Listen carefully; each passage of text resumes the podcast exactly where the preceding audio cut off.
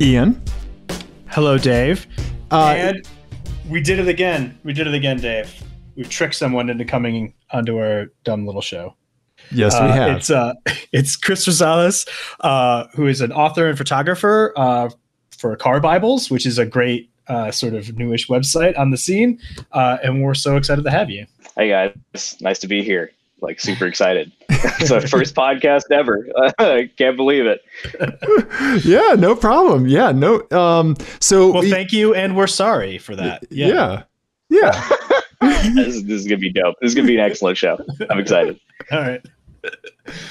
um, so you kind of came to our attention because you uh, you published this really great article uh, maybe a week or so ago um, called "Let Us Have Our Car Culture," and it's uh, it's on car Bibles, um, and it it talks about a specific instance of um, of kind of culture clash uh, in Austin, Texas, um, between uh, some low a lowrider uh, uh, car show and some of the new residents that are living in in Austin.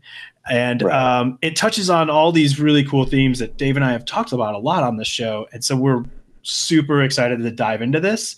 Um, and I just want to before before I have you talk about um, kind of the the genesis of this article and, and kind of what you were trying to do with it, I just want to say that, you know, gentrification is something that I think a lot about living really close to downtown Denver as I do, um, and having lived in urban uh, sort of centers my whole adult life, despite having grown up in the suburbs.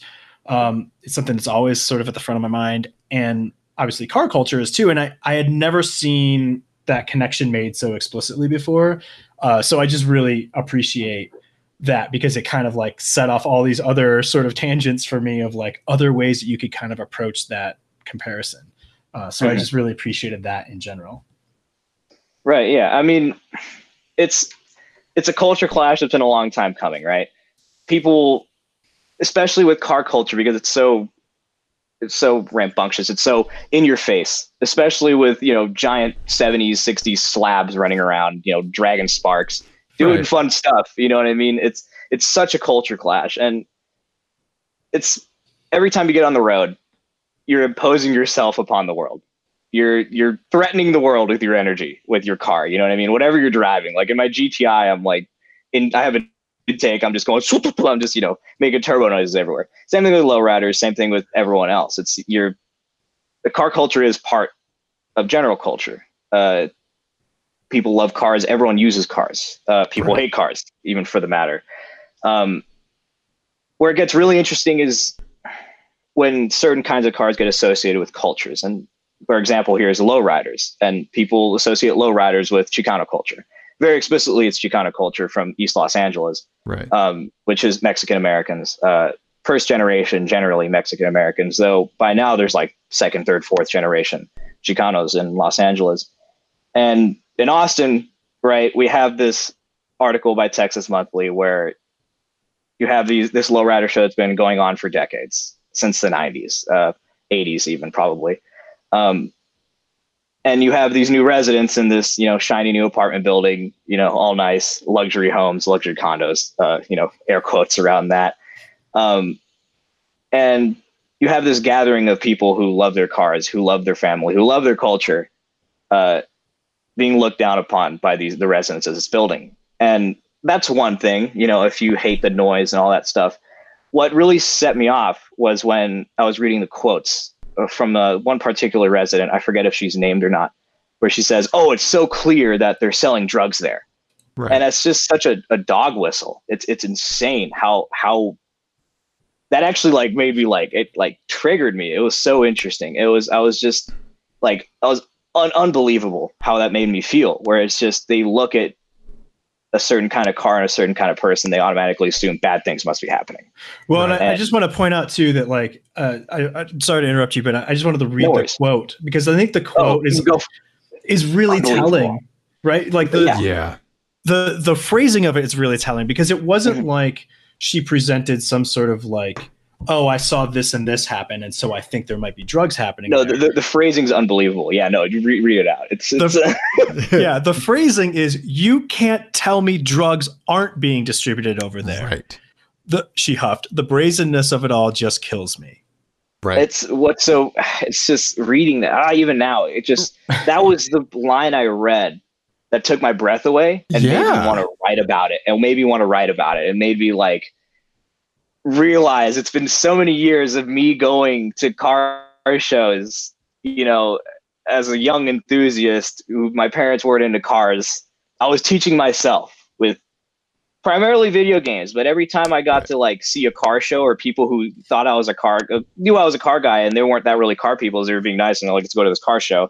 I go to this boomer ass car show with a bunch of hot rods and stuff, Right. which is Right. cool. You know, all respect, all respect. I love Right. it. It's just that when I roll up and I get those eyeballs on me and I Right. get that look and I get that certain feeling in the air of like, what is this kid doing here? Right. Um, and that triggered such just a breathtaking response for me that I'm just like, I need to, I need to get this out. It's just such a thing I've been brewing on. It's just, it's exactly the same thing we're talking about. It's the intersection of car culture and, and actual culture and gentrification and how that's going to affect us moving forward. And it is. I mean, it already, it already has been even, even amongst non, you know, Latino or even black car culture. It's just, when you have Right. gentrifiers rolling in, they said we don't want cars anymore. We don't want, want loud GT3s or stuff like that. It's it's happening kind of everywhere.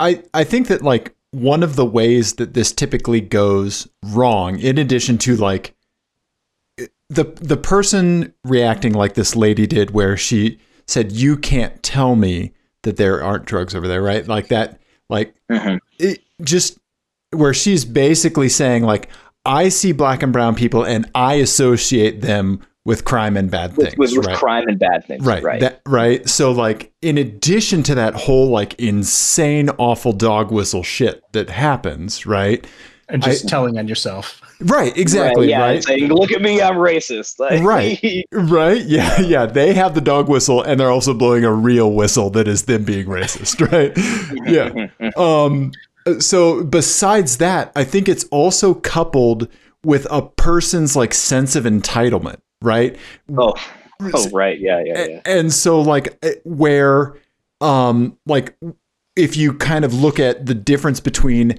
adding diversity to a neighborhood which is fantastic right? Amazing Yes, things come out of that right? Versus like the negative aspects that are that come with gentrification. When somebody enters a neighborhood that they are when they are in- increasing the diversity of it right? Whether it's white to black brown what eh, like however this triangulates right?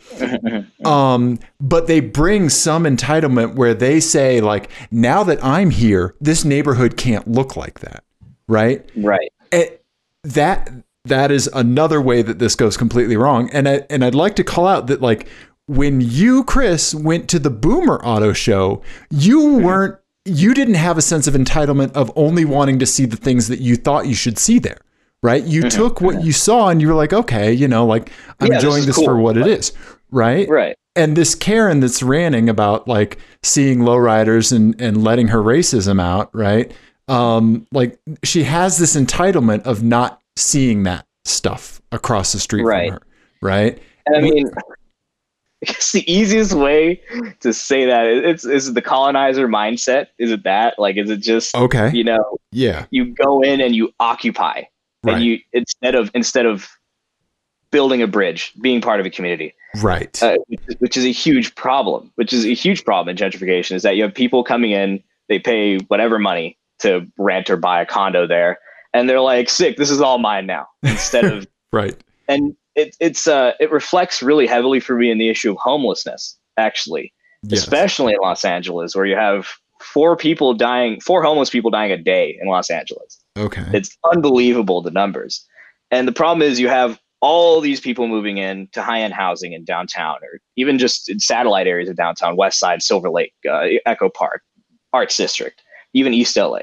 Um, and they see homeless people in the street and they're just like, I just want this problem to go away.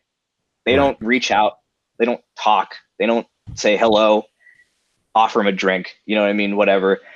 They just say, I don't want to see this Right. I don't I don't want to be a part of this. This is not my thing. Um, And yet, And- low cost housing can't be in my neighborhood. Like all of this Right. NIMBY, not in my backyard stuff. Right. Exactly. Yeah. Put put Right. Section Eight somewhere else. Right. And Right. even then, if we're going to bring it straight forward to real big issues, that just recently there was a huge, huge kerfuffle in Echo Park where they displaced a couple hundred homeless people via the use Yeah. of 400, a small army of LAPD, which is like, okay. And you have Mitch O'Farrell, council member for that, that district, saying that, oh, it was just there to help the transition, to help, uh, to help move these people to uh, housing. And it's like, right. Yeah. So you need 400 cops and five helicopters to do that. Um, and it's the same thing with this lady. She sees that and she's like, "Well, let's let's let's get these people out of here at all costs. Let's. I don't want this here. I don't want to see it. I don't want to deal with it. Right. I don't want these these people here. Right. It's it's similar sort of thing. It's it's straight NIMBY behavior. It's Right. to boil it down to that.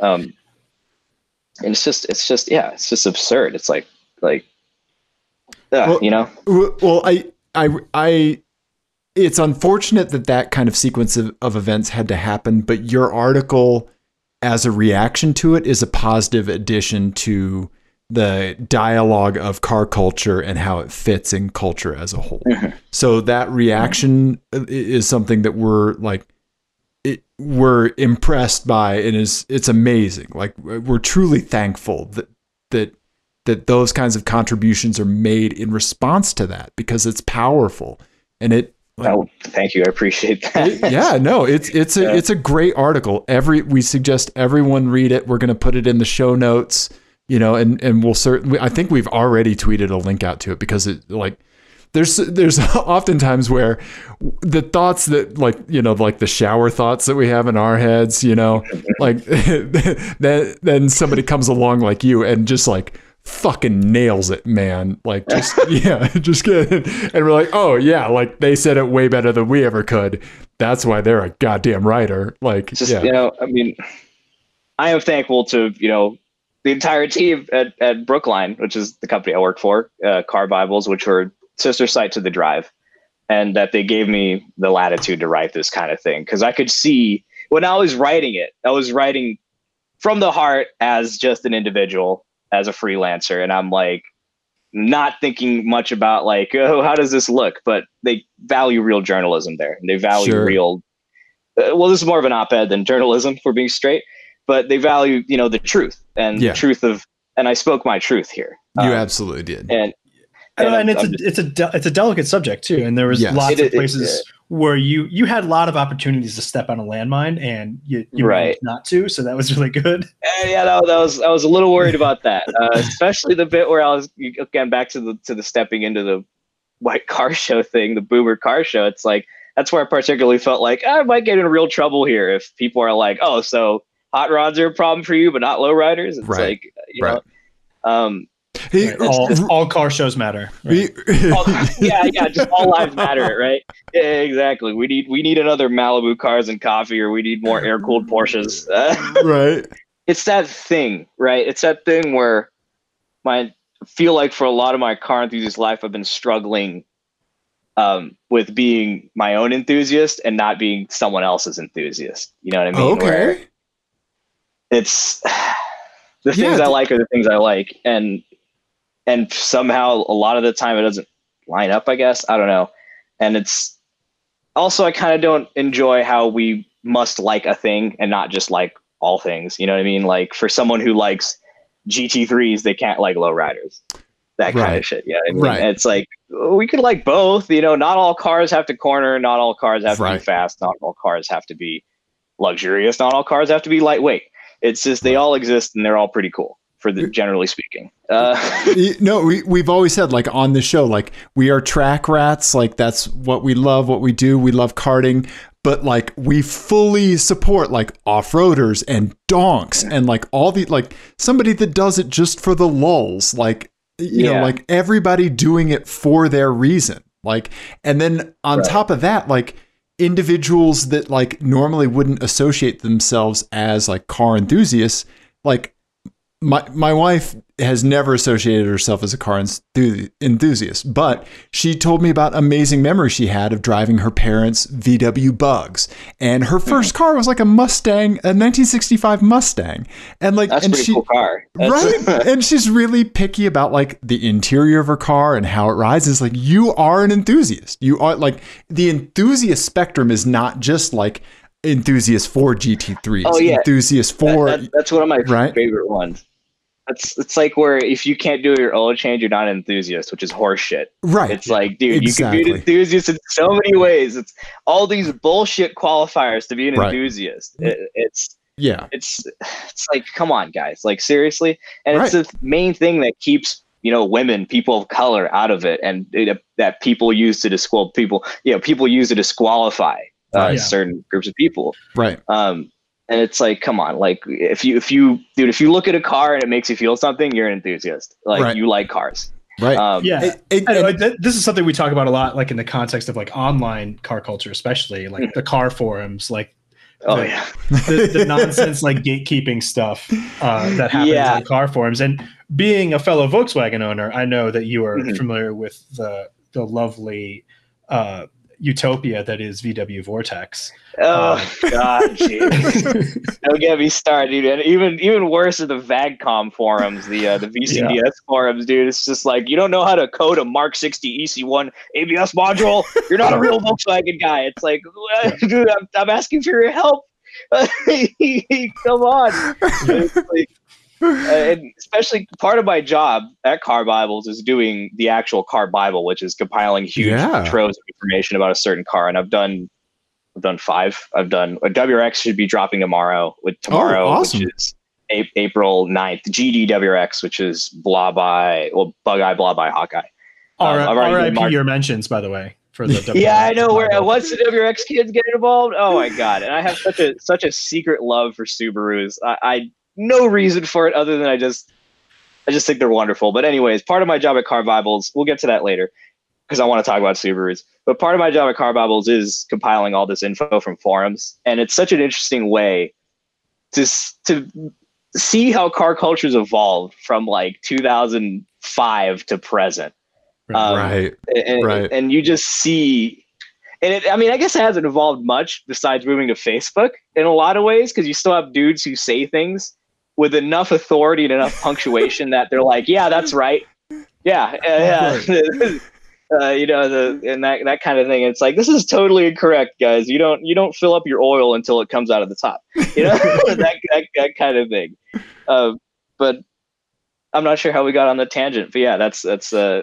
it's qualifiers. That's the thing. It's um, right. The well, I mean. I, I, Yeah. honestly, like the internet culture piece of it does sort of circle back to all of this and how mhm. uh, because because the the larger culture is going through this same moment of uh, we're having like this radical democratization of all of these subcultures, and Yes. they're all like there's like big uh, fights within like the knitting community over. Yeah. uh, that's that's Right. like a legit uh, like online beef in the, the. the great schism of knitting. yeah. yeah. No, yeah. Yeah, there was a, a Um, fabric artist that we saw on Twitter that was compl- that was talking about how other people in her knitting group or fabric artist group w- were trying to dictate that she shouldn't be doing politically themed fabric arts. Like, Oh my god. Right. It, it's that. It's that. You know what that is? You know what that is? It's people comment on various journey. You know Jonny Lieberman. People Yeah. comment on Jonny Lieberman's Instagram and they're like, "Keep the politics out of it, man." It's like, Right. what? Then what else? Like, come on. Like, we're just. It's just. It speaks to such a privileged position that you could say that. Keep the politics out of it. Right. It's like, dude, for me, I can't keep the politics out of it. It's everything. It's Right, the, yeah. the policy, the everything. It's affected me my whole life. Like, Right. come on, like. Uh, well, and that- what's like- what's frust- what's really frustrating about that is that yes, that is a privileged position, but it's also a dumb one because because, because whether they know it or not, those things are affecting them. Like that, Right. putting Exactly. gasoline in your car in 2021 is a political decision at this point, right? Like right, yeah, like everything you do is is connected to like you said you're inflicting yourself on wherever you are Yes, you're Um, you're exacting your wrath upon the on the upon the road, Right. which is the way I I, mean- like to think of my driving. Good- I mean, I, I would. I think for good or bad, I think people can contribute positively to their surroundings as well. right.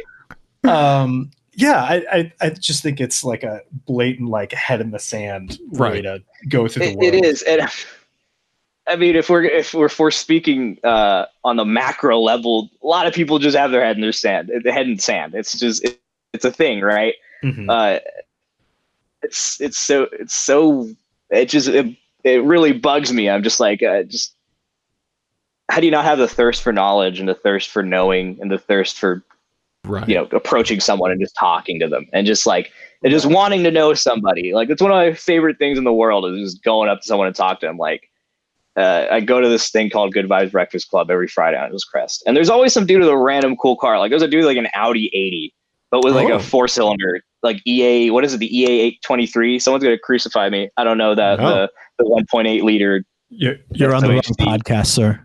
Yeah, right. Yeah, yeah. we have no idea. Um, and I was just talking to the guy. He's super cool, and then he tells me like, yo, I have an E E30, E39 M5 at home," and I'm like, "This guy's super dope." You know what I mean? Like, right. Right. that's like that's like the beauty of it. And then you have some car guys who just stand around their circle and they're like, and they're sitting there like, "Is your, is your golf tuned, bro? I'm gonna gap you," you know, that kind of stuff. Like, it's just like, ah, like please cut it out. Like, it's it's it's not cool. It's not okay. right. Yeah, Um, Right. The world ha- unfortunately has no shortage of assholes, right? They all have to go somewhere Right. on the weekend, right? Yeah. Absolutely, absolutely. it's just uh, yeah, it's. Yeah. it's But there's just- good folks out that- there, right? You know? There is. Oh, Yeah. absolutely, dude. There's Yeah. cars are such that's something I touched on in the actual article. I, I love how it just segues into that. The cars are a powerful, powerful vector Yes. for, for, for gathering and for knowing people and, and making friends and doing things. It's you know, a car a car is a car is a powerful tool and it on its own has its own sort of, you know, existence, its own being, you know, its its own story. And it could take you places, but you also experience the thing with the car. And that's been my primary love with all of the 12 cars I've owned is that I remember them for the things I did with them. I don't really the machine itself is like whatever. Yeah, okay, it's it's a machine. But it's more about the things you do with it Absolutely. and and where you take it. And it's like I'll even if the golf, even if I sell the golf tomorrow, I'll always be remembering I took it to San Francisco last weekend. That was super dope. I was a big fan of that. Like, you know what I mean? Or I remember with the Spec B, I remember uh, I used to have a Super Legacy Spec B. I remember I was yelling at Yimmy Sport because the thing was just not running right. And I'm just like, I was so frustrated. I'm like, are you telling me an O2 sensor means that this thing knocks its brains out? Like, that makes no sense. Please get this thing out of my face, which is a negative memory, but still a memory. You know, I still I still remember it. And it's and my, my Outback. I just bought an Outback like two weeks ago. It exploded immediately. It was great. uh, uh, I bought it because it's a flat six. Oh yeah. The whole Uh-huh. point, the whole the whole point of my article series and that was going to be like, I bought the cheapest flat six in America, and it's not a 911. It's a four thousand dollar flat six Outback. Super Yeah. dope. And I Okay. bought it under the condition that it wasn't an EJ Subaru and it wouldn't explode. The first thing Oh, it does is blow its head no. gaskets. Blow its head gaskets sky high. stop the like- presses. You're saying that a Subaru blew a head gasket. Right. No, uh, dude. Here's the thing with the flat sixes. I thought they solved that. It's like it's like they engineered the engine in 2000. Like they didn't solve this problem. Are you kidding me? And it's uh, you know that kind of thing. Yeah. Anyways, I'm I'm getting on a tangent of my own cars there. No. Yeah. No, Yeah. no. Um, Uh, all right. I, so I want to bring it back to gentrification for just a second because yes, absolutely, absolutely. And I, I just need you to stick with me for this. This is one of those shower Okay. thoughts that I had where You got it, you it's, got it's meandering, and I'll, I'll get there. I'll get there. Okay, Okay. so th- after I read your article, I was kind of like stewing on it for a few days, and and I was like, "There's something else there about gentrification and and car culture," and I Mhm. and I think it's it's that like gentrification is such a to- fraught topic because you're really kind of like trying to decide between like what Dave was talking about about, about the like that entitlement of or wh- how you put it like the colonizer mindset of like yeah. arriving someplace and making demands Mhm, mhm. but on the other hand like all basically good things that we have in our life are because two cultures interacted and they did something better, right? Like right. Italian food or uh, like all music, right? Like it's all I took, Right, I'm yeah. going to take this idea and I'm going to put this spin on it, and then someone else is going to take it back and change it in another way. Like Mhm. that sort of cultural exchange is like super important. Yes. And I think with urbanization, we're at this moment where there's like a struggle there, right? Where like, Mhm. how do you preserve the things that you liked about, like, wh- why did you move to downtown wherever? Because it's happening all over the world Right.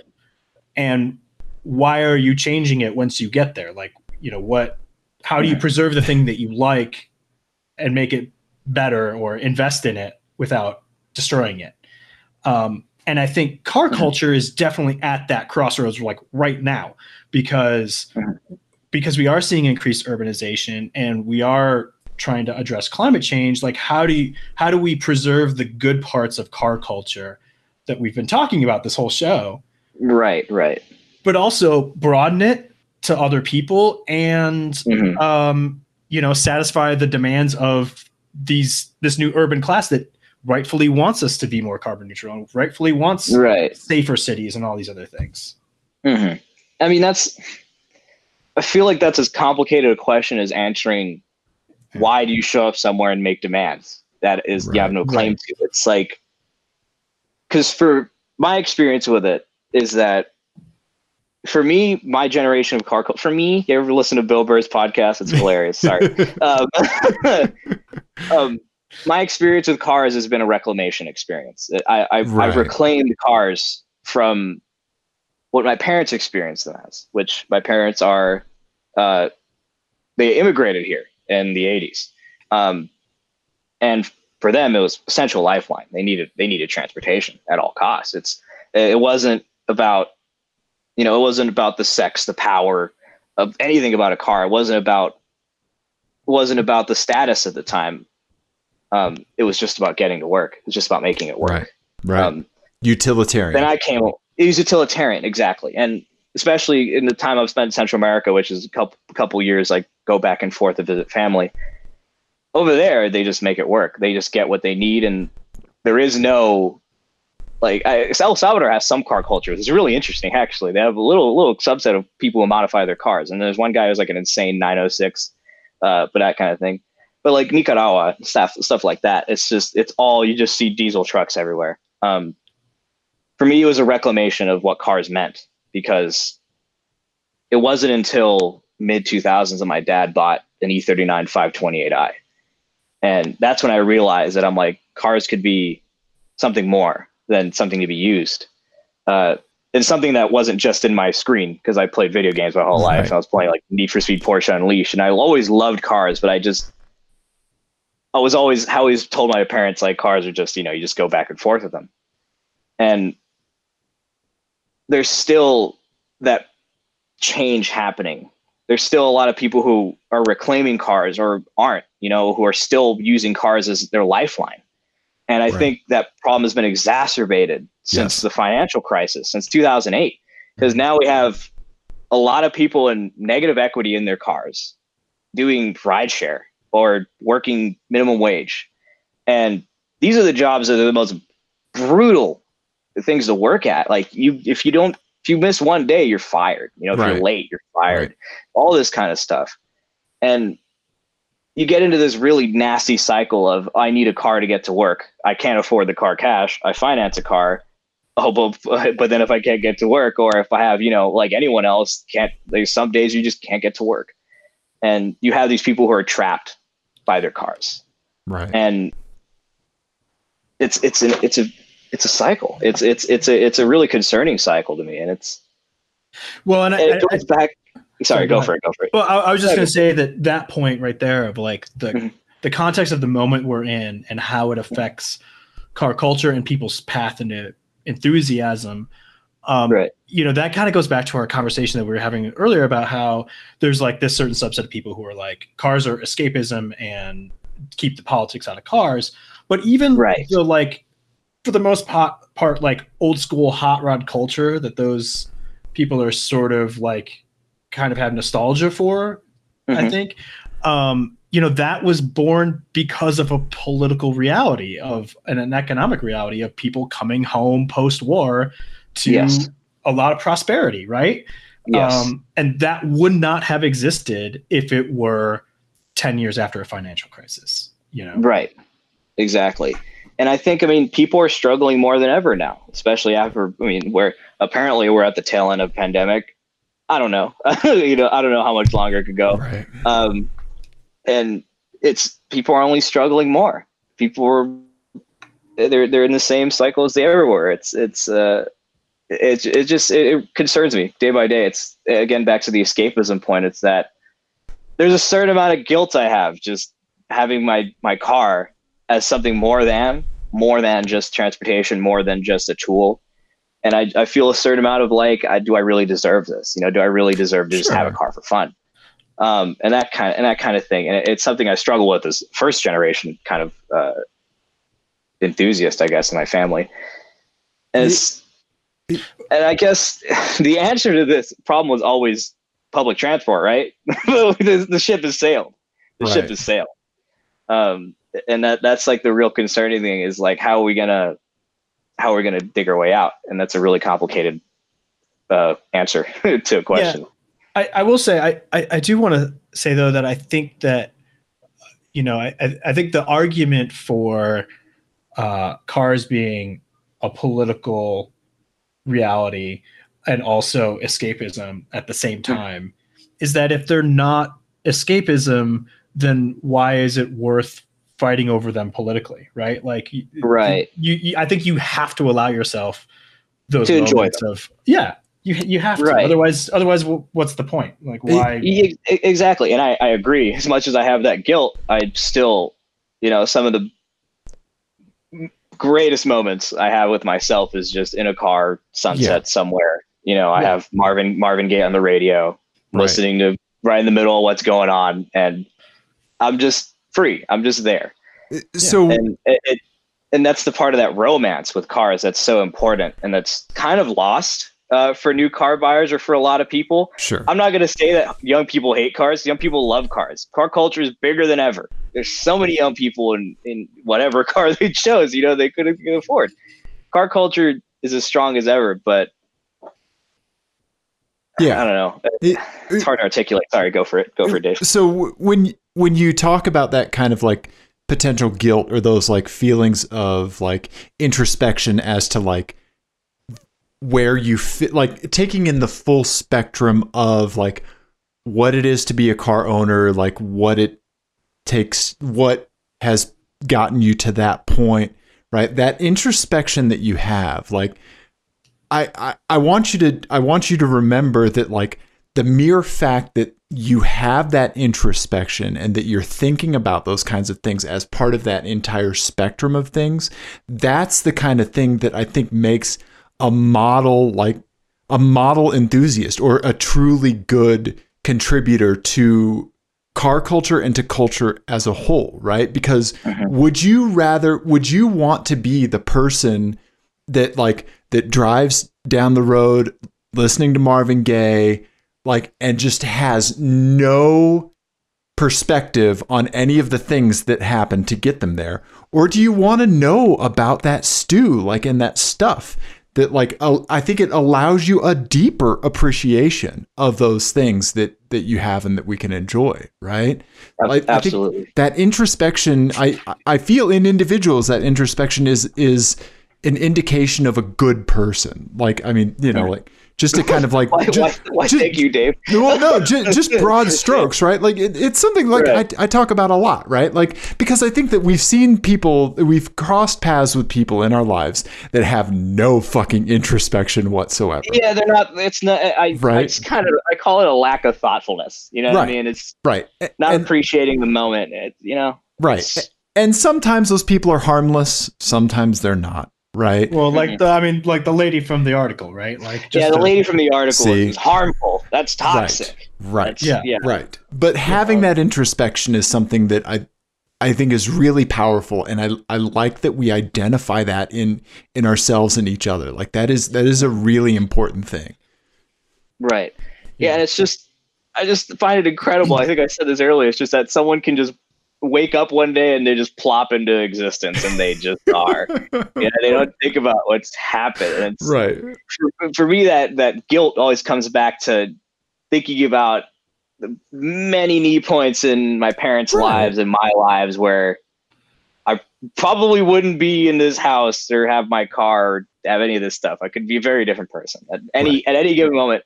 You know, it's it's it's that it's it's just the uh, it's the wonder. It's it's just being it's being floored by life and how unbelievable it is right. that you know that we all ex- come to exist in this way. Right. Uh, it, it's, it adds it's, that's getting gratitude. super meta. Yeah. But yeah. No, I, I think exactly. it's it's it's important that I think we kind of as car enthusiasts and also just people in the world kind of like call out uncuriosity when we see it, right? Like if you're mm-hmm. And and I think it's it's bad and I think that one thing that we always talk about on the show is like kind of when we see issues in the larger culture chances are it's mm-hmm. probably happening in car culture too so we as enthusiasts yeah. have the responsibility to kind of like clean our own house first yeah and and i think there we know people um as car enthusiasts that are only interested in cars. Like it's their whole personality. That's that, that, dude, that scares me man. Yeah, right yeah. and that's not healthy either. It's not that's yeah, not good right. for the hobby. It's not good for the culture around them. Right. It's like that scares the shit out of me when i meet someone whose like entire identity is i have this x car. Right. And like this x car is me and if i don't have this x car i am nothing. And it's like then we're just getting into some weird consumerist, post-capitalist, like you're identifying, right. you're attaching your entire self-worth to an object, a machine. Right. And it's, I just think it's important that we all, it's, it, it's, it's, that's goes back to cars as escapism. It's that we recognize that cars are a machine to escape, but we have to recognize you know why we need this escape right why right. what are we escaping from yeah what, right. what are we escaping from exactly. And and and for me driving a car is meditative. I, yeah. I drive a car I'm, I'm meditating. I'm i'm yeah. just vibing.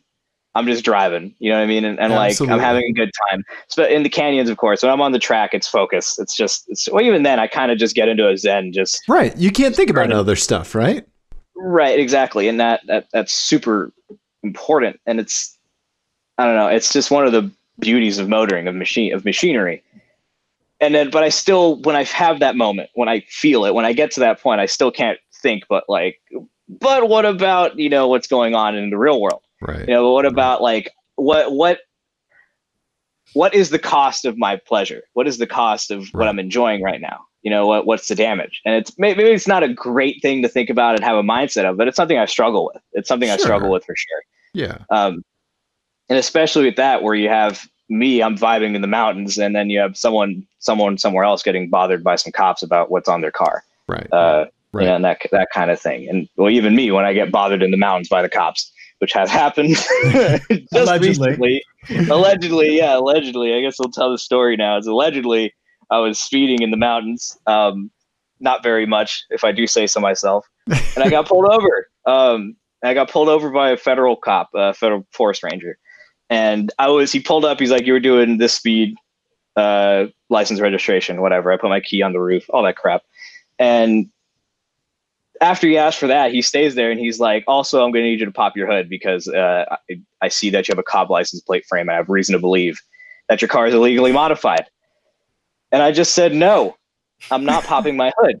Right? Why would I do that?" And it's like, "Oh well, you know, I've, I've probable cause that you know you're doing you're speeding and allegedly speeding, uh, and you know you have this Cobb license plate and the car might not pass smog. And I'm like, the car passes smog. I don't think this is the problem. I'm, I just just you know write me the ticket. Here's my stuff. And he's like, sir, I just need you to pop the hood. And I'm like, I'm not going to do that. It's back and forth for like four minutes. And eventually it got to the point where I'm like, I'm just going to get out of the car so he doesn't beat the shit out of me. Um, and he's like, go to the back of the car. And I didn't give him any consent. And he just goes in, pops the hood, um, looks around and I'm just like, okay. And he looks under my hood and he tells me how my intake is legal. And I'm like, no, it isn't as a car. It's car legal. Why it's not, it's not illegal. What are you talking about? I have the paperwork right here. And he points at various things in my engine bay are what's wrong. And I continually tell him, no, this is how it's supposed to be. This is fine. um, and he was wrong on all counts. And it just got to the point in the back and forth where he was just telling me about how I have this sticker that says "No Good Racing," and I do does a little fun hang loose hand on it. And he's like, "Oh, like you have a sticker that says racing on your car. I mean, that means you're you know you're obviously doing illegal things up here." And I'm like, "Well, that doesn't mean shit. Like it's just self expression. I can't express myself." Um, um, and that encounter was such a, a, jarring way to bring me back to earth. It was it was actually it was just it was it, it, it ruined like the mood my mood for the rest of my day because it was it was so strange to have this space where I feel safe, where I feel right. you know, or I'm or I'm I'm comforted. You know, I'm I'm on these roads, I'm familiar, and I feel like I won't be bothered. You're in the and middle suddenly, of therapy essentially at that point, right? I, I, exactly. Meditating. I'm in the middle yeah. of meditating. I'm just, yeah. I have song, songs on the radio and I get immediately jarred by imposing police presence. Right. And imposing police presence that seems to think that there's a lot of things going on in my car that really aren't. Right. And see, and wants to state ref me. And that sort of contrast. This happened after my article, which is incredible. Uh, life works in mysterious ways, um, and reminding you uh, certain things. And it's just such a it was such a jarring moment, and I was just like, it just it terrifies me that okay, I'm the guy in a stock looking GTI, which is secretly worked, but not in the engine compartment in any way. Uh, stage one tune, which passes smog. And I'm getting bugged like this. Like I can only imagine the guy who has an actual cool car, you know, with an exhaust or something. And suddenly he has a huge problem and he's getting towed off the mountain because he has a, a, a blow off valve or something. You know what I mean? It's like, uh, it's, it's, it's, it's clashing. It's, it's cause there's that, there's that clash of, you know, gentrifiers, car culture, that kind of thing. And then add the third thing of police being uh, an armed, uh, an armed arm of the state to exact these, the demands right. of the, the rich few. So you just have this what feels like overwhelming pressure on a certain group of car enthusiasts. Yeah, absolutely. Uh, in society, like those individuals, like it bear the brunt worse than other people, and the same goes inside of car culture, right? Yes, yeah, exactly. It goes. It's it's one of my one of the most interesting examples I see is um, I don't know if you guys ever visited visited LA, mm-hmm. but yeah, the least policed areas have the most investment in like I know we're going off cars here. Give me just no. Minutes. It's all part of the same thing, right? Yeah. Okay. Okay. Yeah. Right. It is. The least policed areas have the most built environment. The most environments that are designed for walking and you know right. just going out and and being able to use the spaces as as a pedestrian. And there's barely any cops, and the budget all goes into what they call built environments, which is like parks, uh, okay, shop, like that kind of thing. And you go that's like let's call Beverly Hills West Side that sort of place in Los Angeles, and you go south to Inglewood, uh, South Central, where I grew up in South Gate. You don't see a lot of built environments, but you see a lot of cops. Right. You see cops all the time. Right. And you see where the scales went in terms of money, in terms of investment, and it's it's uh, it's so troubling to me that you know instead of and the same thing with homelessness is that we spend all this money on a certain part of, of the city that's like okay but on the other part of the city you know we need cops to protect them protect whatever i don't know what you're protecting honestly what right. you're doing is is oppressing uh, honestly it's just it's it's all it's all part of a big old concerning trend it's that i'm articulating very poorly because it just no. it's so it, it's such it's so overwhelming for me to think about sometimes right it's, it's right insane. Right. No, it, I mean, it totally is. I mean, my, I asked you a question that took like five minutes. So like, yeah, it's it, there, there's so much, like so many parts of society are like in this moment of conflict and mm-hmm. to pretend that they're not related to each other at all just seems bizarre sometimes. Well, ev- I mean, everything's related. It's, that's the truth of the matter is that you can't, mm-hmm. I, I think that's a big problem with the head in the sand mentality is that you have people who think they can just have their one little thing right and not and it's just like i'm sorry guys but this is this is the world you know? Right. we and that's probably intrinsically american for us to believe that we can have our one thing. And right. I, I really think for to have a functioning urban society at the very least maybe not rural but urban societies you need to have people who are who realize that everything is everything that your actions affect your neighbors and no matter what you do it's everything you do affects your your fellow person. And we all live in the same place instead of just living in our one box, which right. for some reason a lot of gentrifiers come in and just like, this is my box. This is how I want the entire thing. and it should Well, be they- your box too, right? Well, and it they- should be your box too. yeah, and they build literal boxes. Like right? Yeah, they live. that's the shape of all their houses. soulless boxes, and I'm just like, come on, guys, like, like stop, please stop. And it's like, it's just, it's the moving parts of it are so overwhelming that you can only pick your little niche, and that's what I picked with this piece. Is that I'm like, I see a clear example of, you know, this this clash. This is like one of the, honestly, this is like one of the first battles I've seen that is like really obviously, yes, this is a clash between gentrifiers and and uh, and car culture Yeah, And- no, it's fantastic. and it's like i wonder how this is going to progress is my thing i'm really hoping for a follow-up or i wonder if i could follow up on this and seeing how this is going to move on if they're going to break the show up with police or if they're going to move just the show's going to move i don't know uh, it, it, it's so it's so interesting it's just it's, it's so it's so weird to me that there's a giant group of people who just want to move places and sanitize it it's so Right. weird because there's so much personality in, in a in an old city or in an old place Yeah. Why did you, you move move there? Yeah. why did you yeah you, you looked at the place and you want to move there and make everything a, a, a, a f- a frozen yogurt place or you know all this uh, vegan frozen yogurt much as i love veganism i like that stuff's dope like keep on doing that it's just Right. like Right. it's like why are you gonna move somewhere just make it where you came from that just makes no sense to me Yeah. it's the Anyway. well, yeah I, it, on that note, I, I have a we, we play a game on this show called FMK Cars. All right Uh, it's it's based on the classic game of Fuck Mary Kill, except Yes. with cars instead of people because we're nice. Um, yeah, yeah. And so we usually do this with a twist. So basically, I'll give you three cars. You're going to assign F, M, K. Uh, F means you drive it for a day. M means it's your you're going to marry. it, It's your new daily driver. Right, right, okay yeah, yeah And K means you're going to kill it. It's going to go to the crusher. okay Um, all right let's So, and I like, I like to get absurd with my titles. So my my title for this one is, you know what this neighborhood needs? Condos made of lots of ugly rectangles. Yeah, put a gym on the ground floor with big windows. Everyone will hate it. all right let's Cars with a, cars with a gentrification twist. Oh, dude, this is gonna be good stuff. Am I gonna see right. F?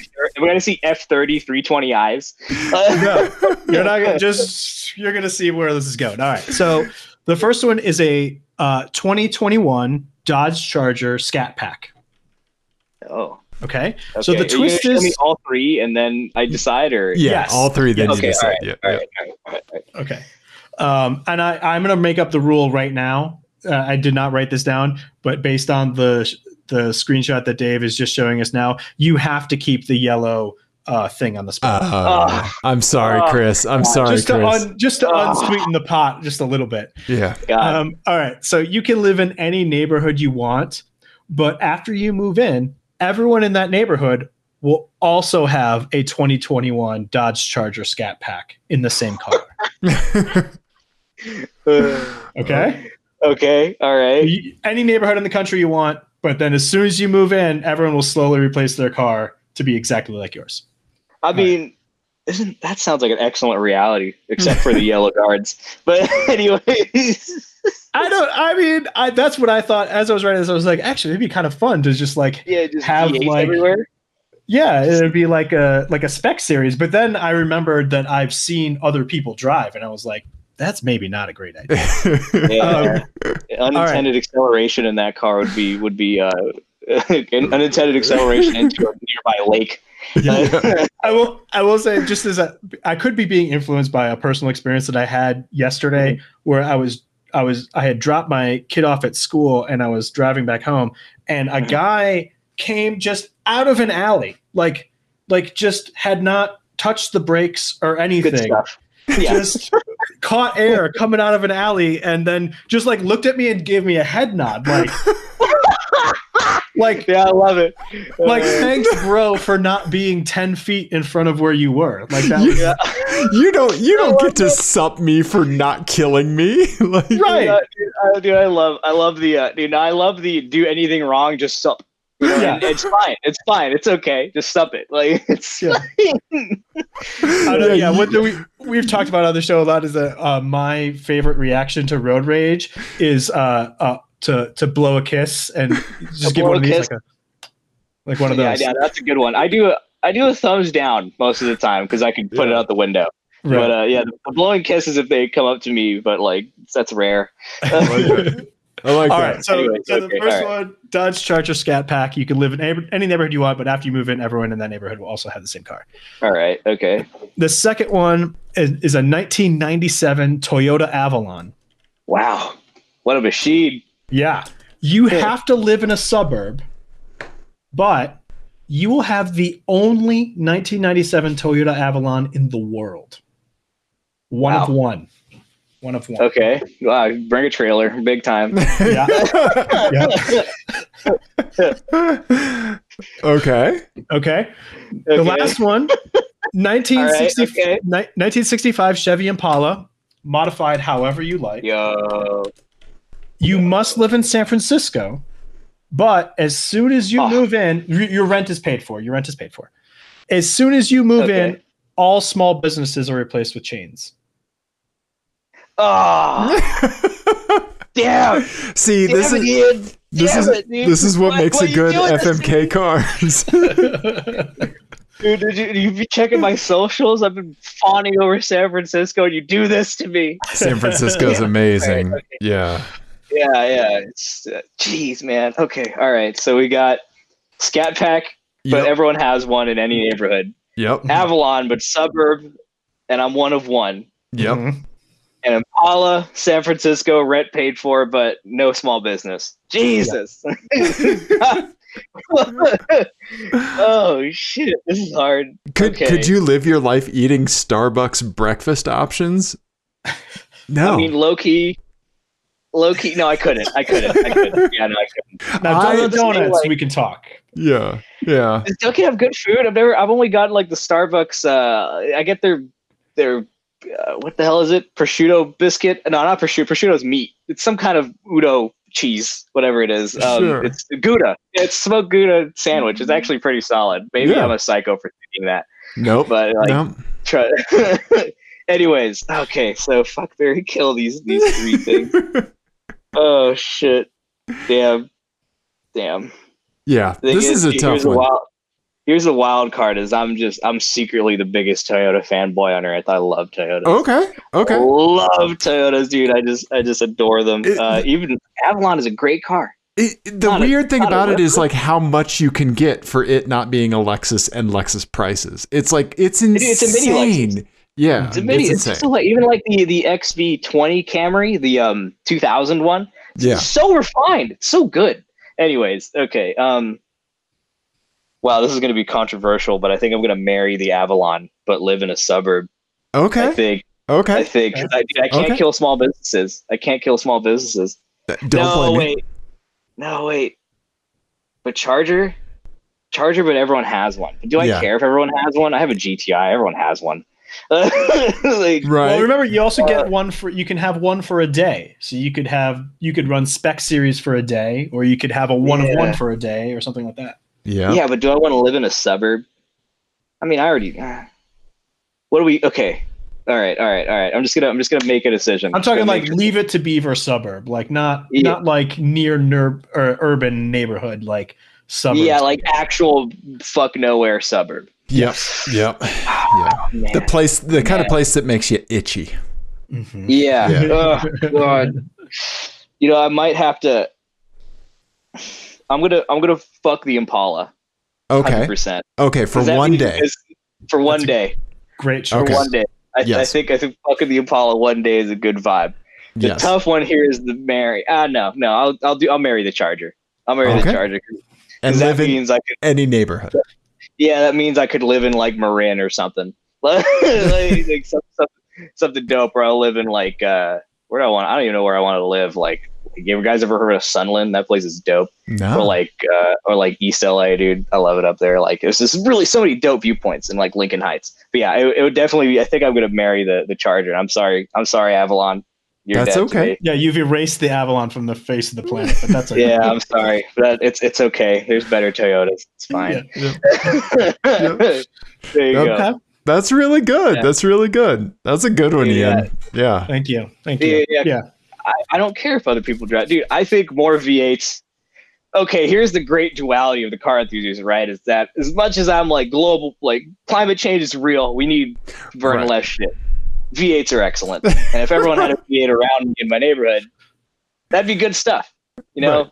And, I, Right. and it's like, uh, and, you know, splitter protectors, whatever. Fine. I'll deal with it. There's not going to be a single tree in your neighborhood that doesn't have a charger in it. Oh, dude, that, sounds fabulous. That just means more clear space for me. Right? Yeah. more, more, cra- more crash chargers, please. Maybe we'll just maybe we'll just knock it off with like a driveway or something. Just get, kill the There you go. bananas. No, yeah. I would go one further. I would do like pink ones. Just Yeah. just just customize it. Yeah. Just Yeah. just own it. Own Right. own the charger. Right? I, well, I Own the love the scat pack. idea too those of, of like somebody who like comes to visit and is just like, "What the fuck?" right. Like Why Stepford a Wives. yeah. Does, everyone have the same color? Yeah. yes. Everyone has the same color, right? Yeah, that was part of it. God, what Yep. color would I choose? I would pick something like I want to go for a yellow. Like I love a good. Do they sell those in yellow? I don't they do. I can't remember the name of it, but you can get them in a yellow. I'm almost positive. Because I know they like, have that I just- obnoxious green too. That like neon. that green is pretty good. That, that's Yeah. dude, that's the thing I love about uh SRT is they have such an excellent sense of humor about Yes. everything. Right. Like it's Yeah. like they're kind of like the the last the last hurrah of what's great about just what I, I always I always thought Mopar was so cool even in the 60s and 70s their little characters like the Duster the Roadrunner they're always the coolest American cars I ever saw I'm just like and I'm not like a huge American car guy but I'm like these are dope there's just Yeah. it's fun it's like that's what it's about right it's about the Yeah. fun of it Right. Yeah, um, absolutely. Yeah. anyways yeah I'd probably I'd go for that yellow absolutely no uh no stripes no stripes I like how you're like, let's pull it back a little. yeah, it's yellow but no stripes. We're good there. I think that's a nice. There has Yeah, to be a line somewhere, right? Yeah, Yeah. I just, I just, I just want to pull that up to Chris Harris's 911 Touring and be like, same color. Yeah, you got it. Like, same thing. You know. Um, It's hilarious. nice. I think if I had There you the the spoiler, you know, splinter protectors, I think I would put those Pep Boys eyelashes on them. Like, dude, that'd yeah, be kind of hilarious. yeah. Yeah. Kind of, I would do the garden edging lip kit. You ever seen that? Oh Like, no, yeah. what's that? Just and, and street sweep it. It's just, it's like straight up garden edging, but people like yes. staple it to the front of their cars or something. Like, like, like, like sheet metal screw it. It's hilarious. I love it. Yeah, it's like a it's like the super like cheap air dam sort of thing of like getting Right, that look yeah. of like this like the seventies um, ground effect cars, race cars. People do Mhm. that with uh yeah gardening materials. It's pretty hilarious. Yeah, Nice. no, dude, it's, it's cheap. We're here for the cheap car mods. We're here Yeah. for the cheap car mods. I Yeah, if you go to Home Depot as part of your car parts run, we're here that's good it. vibes. Yeah, that's good vibes. that's, that's excellent vibes. You want to, you want to, you want a flat under tray? Get some, get some plywood. Yep. yep.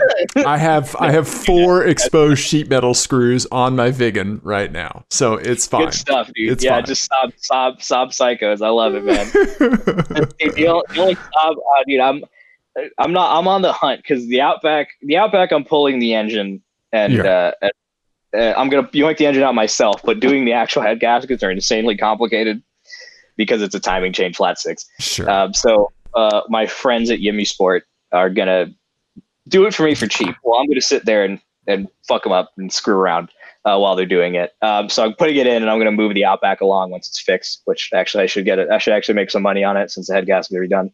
nice. I'm, I, I'm on the hunt for a Subaru. I need okay. a stop. Yeah. Yeah. I Yeah. I- The nine two Aero, man. Yeah.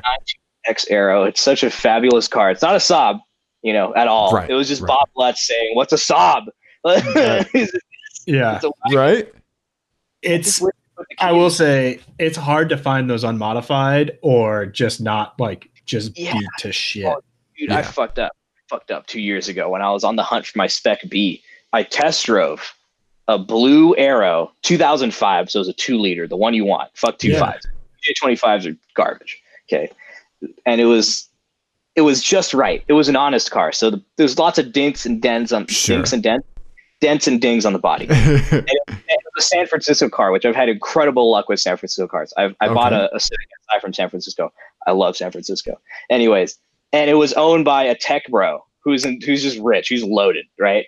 Um, and his friend was holding it from or whatever, and it was like full service records from new, like one owner, good miles, like 120,000 miles, like no Okay. no miles in the car, and they wanted 4,500 bucks for it. And the only reason I didn't take it is because when I got home that night, I saw the Spec B for sale for 7,500 bucks. I'm just like, oh, that's what I want. I want the Spec B. I want the STI six speed. In in retrospect, in hindsight, hindsight's 2020. I should have bought the Subaru. Have bought the Subaru. Would have been so much better. I like but the Spec B is a good car too, though. I mean, it's I, It I'm, is. I'm not gonna. It's not like you like bought you know. I Oh no, I, I any other definitely car. Spec B is a great car that I think a lot of people who know me mistake me for hating it because I've had strong words about it in the past. Because hmm. and it's no fault of the car. It's just Subaru. It's just you need to buy it and you need to immediately tune it, or else it's gonna misfire and ping its brains out because it's just Subarus. Um, and it's like the six speed and the clutch are one of the greatest gearbox and clutch combos I've ever experienced in my life. That STI six speed is so fabulous. Like almost nothing holds a candle to it. Just the mechanical feel of it, the throttle calibration, everything. I love that. I love I love that spec B. It just needed an STI rack desperately, and it needed better suspension desperately. And I couldn't at the time. I couldn't afford to give it that because that was before I. That was before I.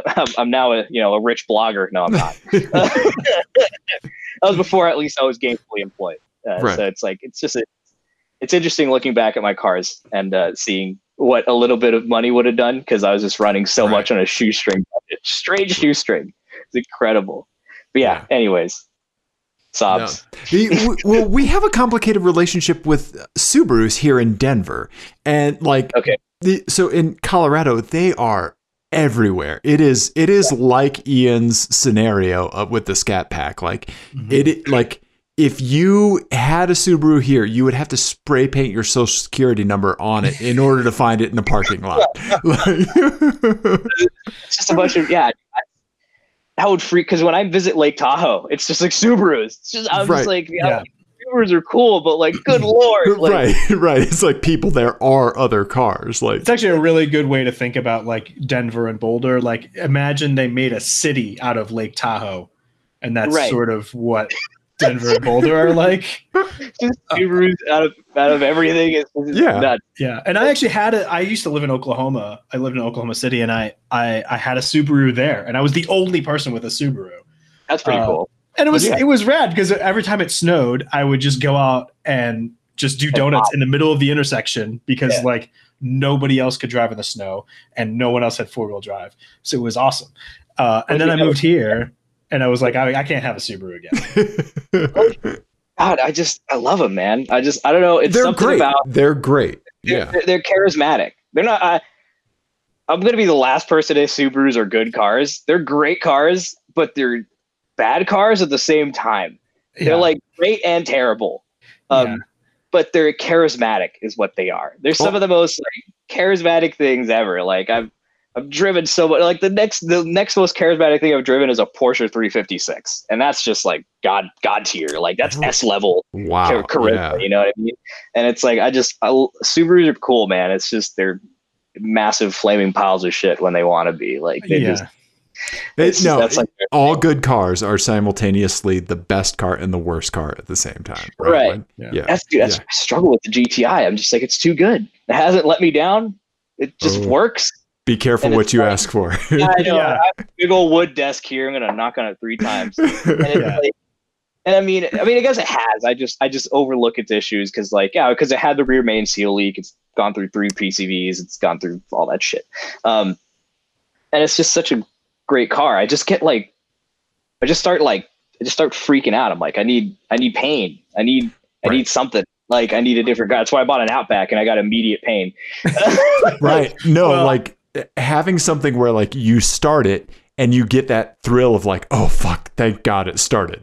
Right? Yeah, Like, you, you get that adrenaline hit and you get addicted to it. Right? That's why I like to live with a serial killer because that way I appreciate it when I wake up in the morning. yeah, right. Oh God, another day. Another night I didn't get murdered.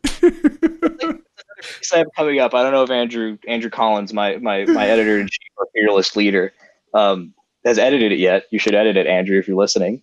Um, about buyer's guilt. And he is not. he is not. Yeah, he's not listening. I'll, I'll get him to listen. But um, it's like buyer's guilt. I have a huge piece of buyer's guilt and how I get it every single time I buy a car. And okay. I got it real bad at the Outback because here's the story at the Outback. It's been a it was a real roller coaster. Okay, I bought it from a dealership, which I've never done. It was like a, it was like a okay. small dealer. They had like an E46 M3 in the showroom on LMs and like a bunch of cool shit. I'm like, okay, I can maybe trust this person ish. Not really. Um, it's still a dealer. I bought it and I was driving it home from like I live in uh I live up north north of LA, and this is like in east like the Inland Empire. Okay. So it's like an hour and a half drive home. Um, and as I'm driving it up the freeway, I'm giving it some gas, and I hear it like like making pained noises. It's like going, oh, no. And I'm like, and I'm like, what what is this noise? Like, what the fuck? And I keep listening, and I'm like, it sounds like something's rattling, but I, it doesn't happen all the time. And when I put it in neutral, it stopped. And I'm like, okay. And I put it in drive and it go again. I'm like, what the fuck? So I thought the trans was like going bad. I'm like, ah, shit. So I get it home. And then the next morning on a hunch, I'm like, I should check the oil. And I checked the oil and it had two quarts in the pan. Had oh, no oil in no. it. And I was like, and I was like, what the shit? And I like, I checked the oil when I test drove it and it had oil in it. I didn't really check it because I didn't have a rag. So I just like looked and I'm like, oh, it has oil. Okay. And I get it home, and it has no oil. And I'm like, well, okay, let me put some oil in it. I put in three quarts of oil before it got to the top fill line. And I'm like, oh my God, like, how did this shit not explode? and I drive it around and the engine is vibing. No more rattling, nothing. It was totally cool. So it was just I was riding a high and I was off-roading it. I was I was I was trucking the thing. I was jeeping it. I was just I, every time I took it out, I would just like hit I would just hit the dirt. No, no matter what. And then I'm driving it up back from Willow Springs from Grid Life, and then the temp gauge just shoots up, and I'm just like, oh, that's good vibes. And I'm just like, okay, like cool, it's overheating. And I kind of just like run it around, see it when it overheats, and I notice, okay, it's when I stop for a minute, it overheats, and then I keep going and it stops overheating. I check the thermostat. Thermostat is bad. It was it was it wouldn't open at 186 degrees or whatever. Um, so I put in a new thermostat, vibing for a full day and then I'm, I'm jeeping in the desert, and suddenly full red, full red overheating, bubbling overflow, and I'm like, "Yep, it exploded. That's it. Head gasket's gone." So it's been parked for like two weeks now. so like that car is giving me an insane up and down roller coaster, yep. and like buyer's guilt I got from like that first day of rattling was just so intense. I've never felt it like that before because I've never bought a second car before. I've never like had the means to like go out and just have a second car for fun. And like I always just felt so bad. I'm like, oh, this is life telling me that I'm wasting my fucking money and that kind of shit. Right. And like I felt it with every car I bought because like most of them pieces of shit. Like my 335. Oh my god, when I when I brought that thing home, it's like I wake up the next morning and I back it up and I see the Exxon Valdez. Oh no! just oil all over the driveway, just just splattered, and I'm just like, oh, oh no. And that was, I think, my first piece I wrote for the site was uh, I bought the the 335i, and I ended up driving Dad's pizza van, and that was that morning. and I see the oil, I'm like, well, okay, and I hop in the pizza van and I admit defeat just immediately. I'm like, yep, this thing already leaks fucking oil like a sieve. Yeah. It's so bad. Yeah, it's just like I, I have a talent for buying shit boxes uh, sometimes. Sometimes I, I buy very good cars. I, I like to pride myself on being very picky and making a good decision. I'm I am inside. I am an old man. I am a I am a a Werther's candy in human skin. Okay, Dave. I have a I have a I have bad news for you. You're an old man on the outside now as well. yes, yes. So I like I had an Infiniti M45, loved it, but the cats were going bad on it, so it was overheating, and that's an engine out thing for for that car. So I really? got yes, right. As good, it's an amazing car. Critical flaw, right? Yeah. Um, wow. Yeah, I know, right? Uh, it, so I picked up a Lexus LS 460, 2008, oh, used great. private party. Uh, mm-hmm. old man, right? I, yeah, yeah. No, that's a good car though. Uh, thank you. I, I brought it home, uh, jacked up the driver's side because I wanted to take a look at what I'm getting into, right?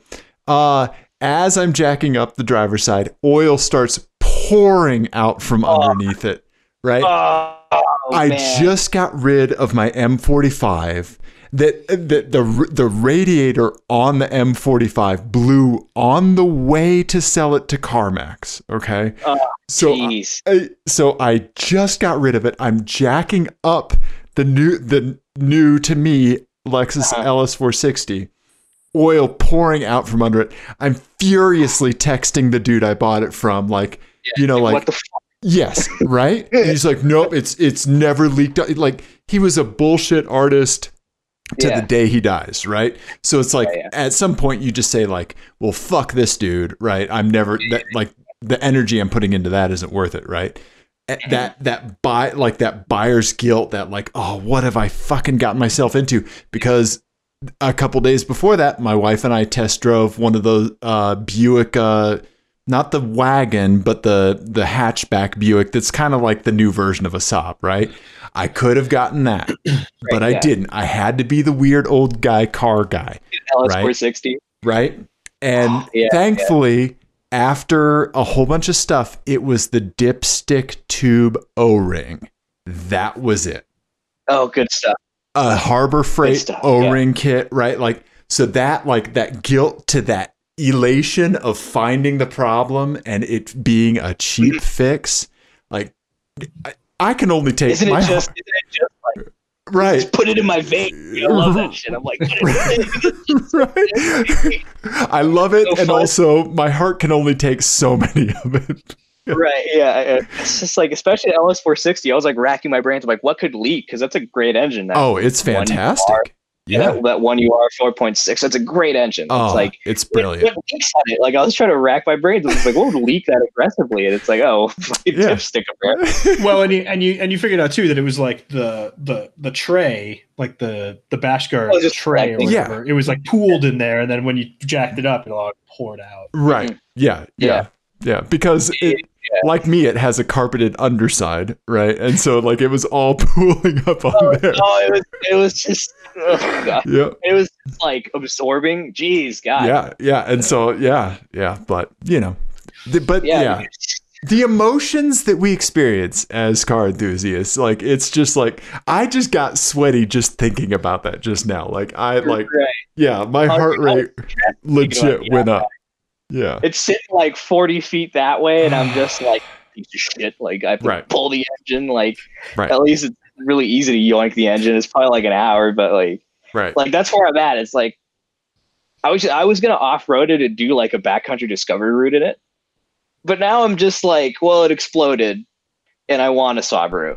That's Right. Well, let me tell you. Let me tell you a story about how a Saab can also have that dichotomy of like the thing, the idea of what you want it to be, and then the very harsh reality of what it is.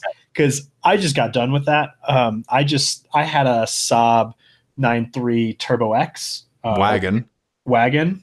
good stuff. Um, super rare car, super cool. Horrible, horribly, horribly unreliable, and like Oh, yeah. Really poorly made. Like just the worst of the worst. Like all of the and and I always had this thing too of like whenever anything would break on it or like a piece of trim would fall off, which happened all the time. I would uh I would be like, oh, that was GM was in charge of that part. That was the yeah, the yeah, yeah. Swedes. The Swedes wouldn't have done that. You're right. So- yeah, yeah. GM that was GM that did that.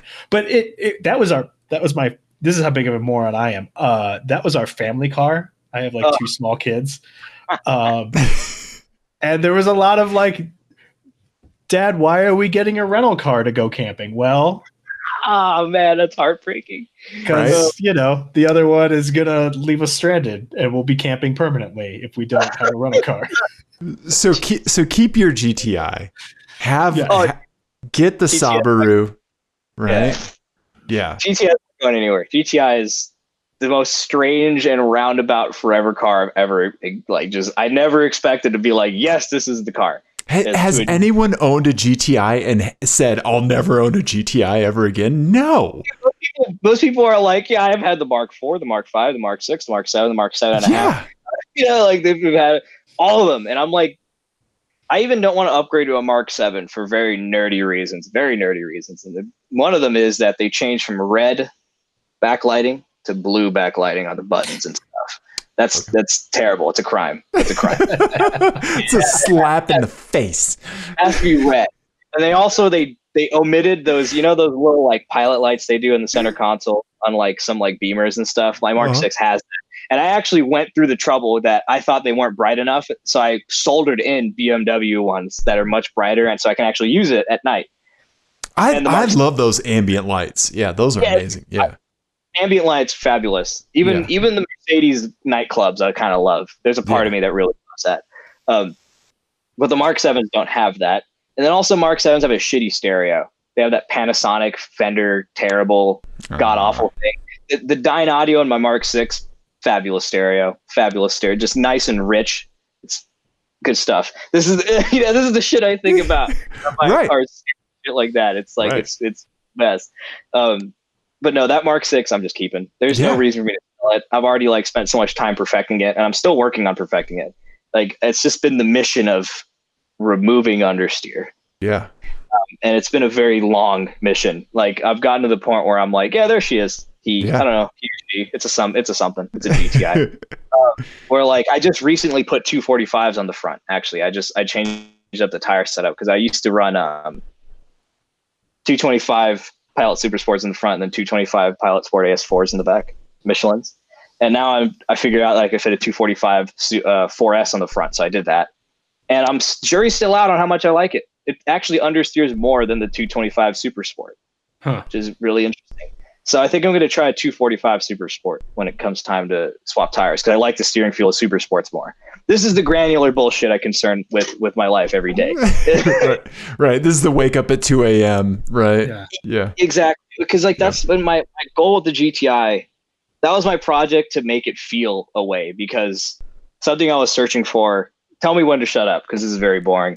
uh, like the thing I was searching for in a car were the things I couldn't modify into it, and the GTI I arrived to that perfectly. Where suddenly I was sitting low, I had a great driving position, I had just enough tech, I could put a nav in it, and I have the center MFD where I have this thing called a Polar FIS, where it actually shows like access port level like uh, diagnostic stuff and like Oh, nice. readout. And it's pretty cool. I really enjoy it because it's super OEM and I don't have to run an access port. Um, and I have, you know, head adaptive headlights, that kind of stuff. Like the right of combination of newness and oldness Right. but Right. stuff. But and the things I didn't like, I could work on, like the steering feel, which is still not great, but a lot better than it was because I did those aluminum S3 knuckles, aluminum control arms, uh, Whiteline anti lift kit, and sway bars, and all that stuff. And that's like my main goal. It hasn't been performance. It hasn't been like better lap times. It's been like getting it to feel a certain way. That's Right. been my main thing. Is like just getting it to feel right and make it feel like a lively hot hatch. And it's been like a battle. And my favorite so far has been like the super sports in the front. So car's still great though. I, I'm super. It's I just love driving it around because it makes me feel proud of what I've done because I actually Yeah. genuinely re-engineered it. And then the StopTech Big Brake Kit that was good stuff. That was a great upgrade. And then I also did this thing called a Fluidampr. Uh, have you heard ever Fluidampr? Ever heard of that? No. No. It replaces your stock crank damper, which is usually just like a tuned rubber ring that like attenuates a certain vibration that'll break your engine, basically, or is the most vibrating. Right. I'm actually I'm actually getting that replaced on my Volkswagen right now. Okay. Oh, what do you have? You have a Mark IV, right? The I have a R32? Mark IV R32. Yeah. Oh, so they sell one for the R32. Have you bought your your new replacement one yet? I have not, and actually, it was I just brought it in to like get a inspection done because I'm, I'm- we're doing a track day at the end of the month. Um, Okay. And uh, they they they found they were like this is part of our normal inspection, and it's starting to crack because it's dry here and it. You're right. cracks, Yeah. Well, here, here. This is. I can't speak the gospel of this enough. I'm not paid for for by them, by the way. I in Okay. fact bought this used. Preparing. fluid. I'm preparing to Google.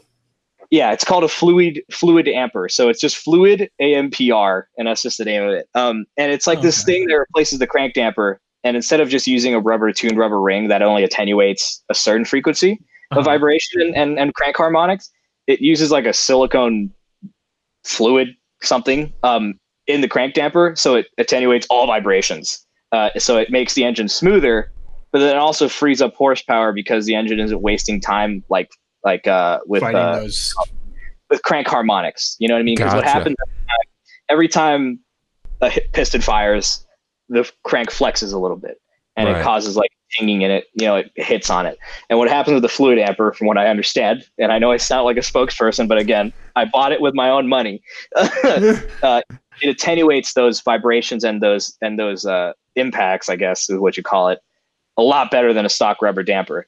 And on my car, according to dyno data by Moto IQ, it frees up like 15 horsepower and 15 torque, and Wow. also extends the life of your engine. And also, the most incredible thing has been, it feels like I installed a lightweight flywheel in the car okay. Like- the engine is super it's one insanely smooth because i have like 034 motorsport uh, density engine mounts like solid rubber mounts not polyurethane because i'm not a psycho um, and it's so smooth but so revy and light and also it it revs out now. Like it revs all the way to six grand when it used to just like have a power band up to five. So like i i cannot recommend the mod highly enough if you hmm. can buy it for your car is get a fluid damper because they're incredible for 450 bucks. Like you can't you, you like you it is unbelievable. I don't know how much it'll do on a vr6 because that's already a pretty balanced engine but i imagine it'll make it smoother and nicer to rev Oh, I mean, I'll ask. I, I, I'm, I've just found a new like performance VW shot in Okay. in Denver, so I'll ask them. See what they think about Yeah. it.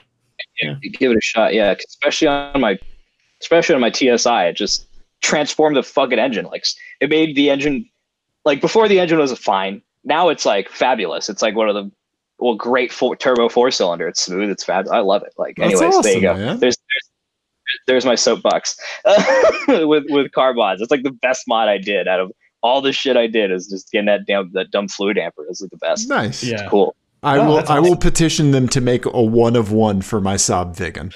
Yeah. Yes. Yeah. So we're trying to. My friend has a 944 turbo, an an 87. Okay. Um, and and like we're sitting here like, how do we scumbag fluid damper into making one for a 944 turbo, which is an engine that desperately needs it. It's a very vibrating giant four cylinder, right. um, and it was like I honestly like these these things need to be in everything because they're just there's such an unbelievable difference. nice, there you go. Nice. That's There awesome. oh. Yeah. Well, There you go. Chris, we've had an awesome time talking to you tonight, man. Like this is we're so thankful to have you on the show, man. Man. Yeah, anytime, honestly. Yeah, Yeah. no, this this was great. We covered a ton of ground. I mean, we started off with sort of like a fairly heady conversation about like gentrification and ended up talking about hyper specific mods for yeah. for Volkswagen engines. Right. Right. So, yeah, yeah. you know, Yeah, a little bit of therapy thrown in there, and like, yeah, Yeah. you have our show. Yeah, so yeah, guys, this is yeah, awesome. Yeah, All right. Well, uh, if, if people want to find your writing, they can go to uh, Car Bibles. yes. Uh, where should people find you elsewhere on the internet? Do you want to uh, plug some of your social media places? Instagram, Twitter is Chris has a camera. Uh, I, don't, I don't use my Facebook. I don't know if you find me.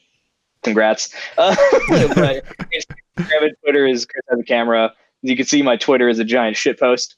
Uh,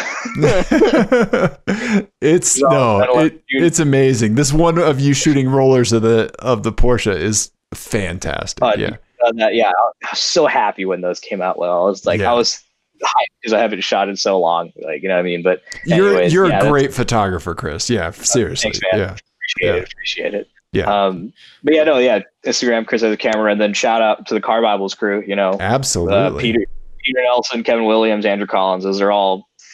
We're like one of the best crews in auto writing. I love it. Like this is cool. Like, like we just we work together well, and then everyone at the drive in Brookline, just amazing Yeah. crew. I'm super happy to be there.